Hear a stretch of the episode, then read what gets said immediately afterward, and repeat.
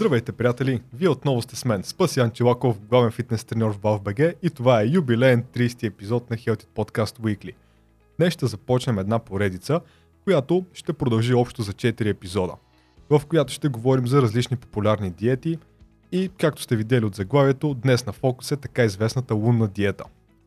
Чух за нея за първи път преди сигурно повече от 10 години от баба ми, така че тя не е чак толкова ново творение и е време да я обсъдим. Накратко, простата версия на лунната диета представлява следването на лунните цикли и контролирането на храненето спрямо тях. Основният метод включва 24 часов период на постене или детокс, всеки път когато има пълнолуние или новолуние. Поради това и е дадено името лунната диета. В този случай под постене се има предвид да не се приема никаква твърда храна, а само течности като вода и сок от плодове и зеленчуци този аспект лунната диета не е точно диета, а по-скоро режим на периодичен детокс. Това до голяма степен прилича на детоксите с сокове, които също станаха популярни през последните години. Логиката на този режим се базира на това, че след като човешкото тяло е направено от над 70% вода, би следвало фазите на Луната да влияят на организма ни, така както влияят на приливите и отвиливите на морето. Твърди се, че в периодите на пълнолуние и новолуние човешкото тяло по-лесно се пречиства от токсини и по-лесно сваля килограми. Тази теза не е достатъчно подкрепена от проучвания, така че не може да се гарантира за истинността й. Но възможно ли е все пак да има стойност в подобен модел на хранене, който се базира на периодичен детокс? Нека сега си поговорим точно за това с прием на какви храни се характеризира лунната диета. По-простата версия на лунната диета представлява единствено правенето на 24 часов детокс с сокове по няколко пъти месечно, средно по два пъти. Тоест в тези периоди се приемат само плодове и зеленчуци в течна форма. Освен това се допуска и пиенето и на чалове без захар. След първоначалните 24 часа гладуване се препоръчва кратък период на почивка, в който се ядат по-малки количества твърда храна – Други ограничения тук не съществуват, но като цяло се насърчава повече консумация на плодове и зеленчуци и по-малко на преработена и пържена храна. Това е като цяло очевиден и доста добър съвет за здравословно хранене. Сами по себе си, периодите на постене или периодично гладуване не са нещо ново в света на диетите и имат доказани ползи за здравето. Също така, плодовете и зеленчуците определено са сред по-здравословните храни. Поради тези причини, Следването на този метод, без каквато и да е друга промяна в хранителния режим, би могло да доведе до известно така по-бавно и постепенно отслабване, стига разбира се да не се прекалява с калорийният прием в останалите дни. Освен това, тези фактори нямат нищо общо с позицията на Луната. Между другото, в нашата книга Интуитивно хранене, живот без диети, говорим много за различните методологии на хранене и разбиваме доста популярни твърдения, които е доказано, че са просто митове и реално няма абсолютно никакъв смисъл да се следват. Ние написахме книгата в партньорство с една известна диетоложка и кардиоложка, доктор Мариела Красимирова, и обратната връзка от хора, които са си я закупили вече е много позитивна, така че ако имате интерес към това да научите много за правилното хранене, борбата с глада и как да не се чувствате, че сте на диета и само да се мъчите, ще сложим линк в описанието, където може да си я поръчате или просто може да напишете в Google интуитивно хранене, живот без диети и да влезете в сайта ни. А сега нека се върнем към лунната диета и да си отговорим на въпроса съществуват ли вариации. Както при всеки друг хранителен режим, има различни варианти, които могат да се следват с различни цели. Двете най-популярни версии са упростената, тази, която описахме по-рано, и разширената – която вече включва допълнителни правила за всяка една фаза на Луната. Например, в разширената версия се изисква по време на младата Луна да се яде по-малко, а по време на залязващата да не се яде след 18 часа. За тази вариация обаче няма толкова много информация и повечето от феновете на луната диета следват упростената версия. И сега е нормално човек да се запита дали тя работи наистина или е само мит. И като цяло можем да кажем, че твърденията за ефективността на лунната диета са доста амбициозни.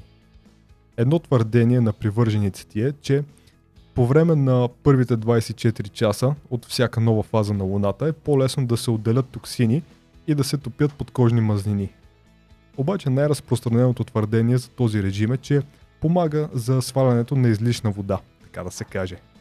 Според твърденията, за един от 24 часовите периоди, човек може да свали 2 или дори 3 кг излишна вода. Има ли някаква частична истина в тези твърдения обаче и какво казва науката по въпроса?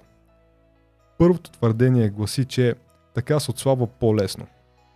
Реално има хора, които са отслабнали следвайки лунната диета и други подобни детокс режими. Това главно се дължи на калориен дефицит, който се постига чрез споменатите периоди на гладуване. Но дали има реален ефект самата луна, Американската национална администрация за океаните и атмосферата съобщава, че когато Слънцето, Луната и Земята са подравнени по време на новолуние или пълнолуние, има промяна в атмосферното налягане и движението на водата. Кристиан Дюрафур, който е президентът на Международната федерация по фито и ароматерапия, заявява, че изместването на атмосферното налягане оказва влияние върху метаболизма ни, което позволява по-бързо страняване на мазнините и токсините от тялото. Но след доста обстоен анализ върху експертизата на този човек, нашият екип е установил, че той не е особен авторитет в сферата на сериозните науки, а това твърдение всъщност не е подкрепено от каквито и да е научни изследвания. Това, както знаем от множеството досегашни поручвания в сферата на храненето, е, че най-основният и най-значим фактор за свалянето на килограми са калориите и спазването на калориен дефицит. Или с други думи, това да приемаме по-малко количество храна, отколкото изразходваме. Първия закон на термодинамиката.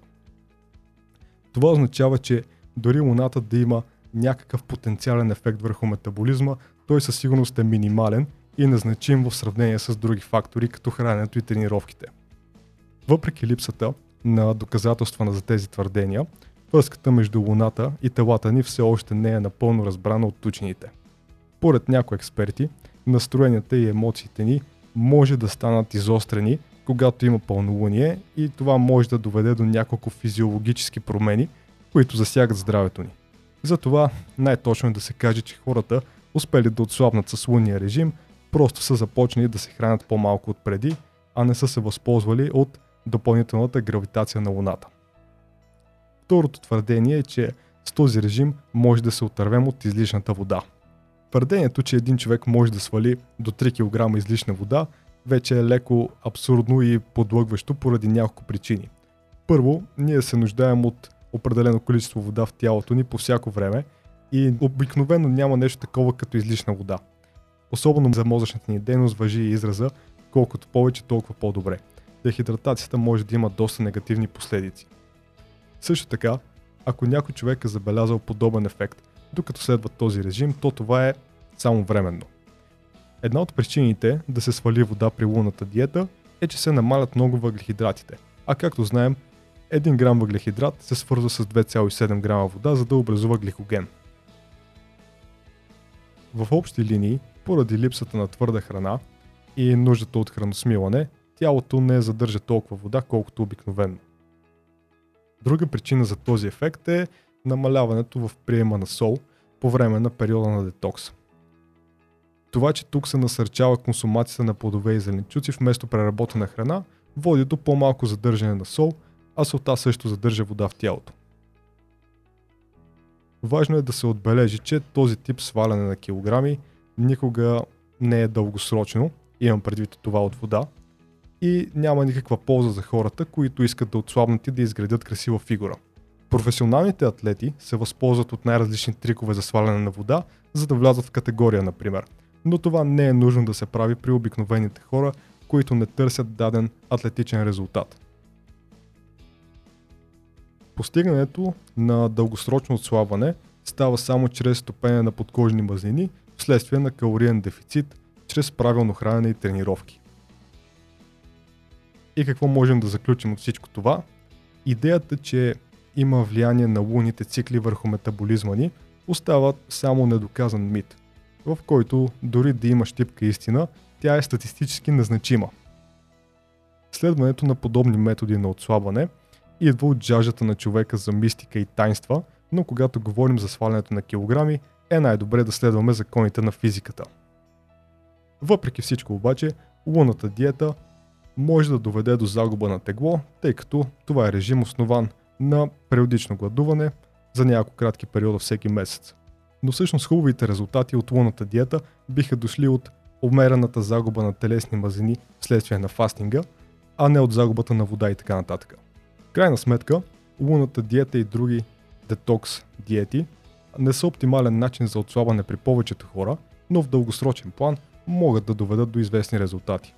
Така че, ако някой реши да прави периодичен детокс, следенето на фазите на Луната със сигурност няма да му навреди. Сам по себе си като хранителен режим, при лунната диета няма голяма опасност от злоупотреба и не е трудна за спазване.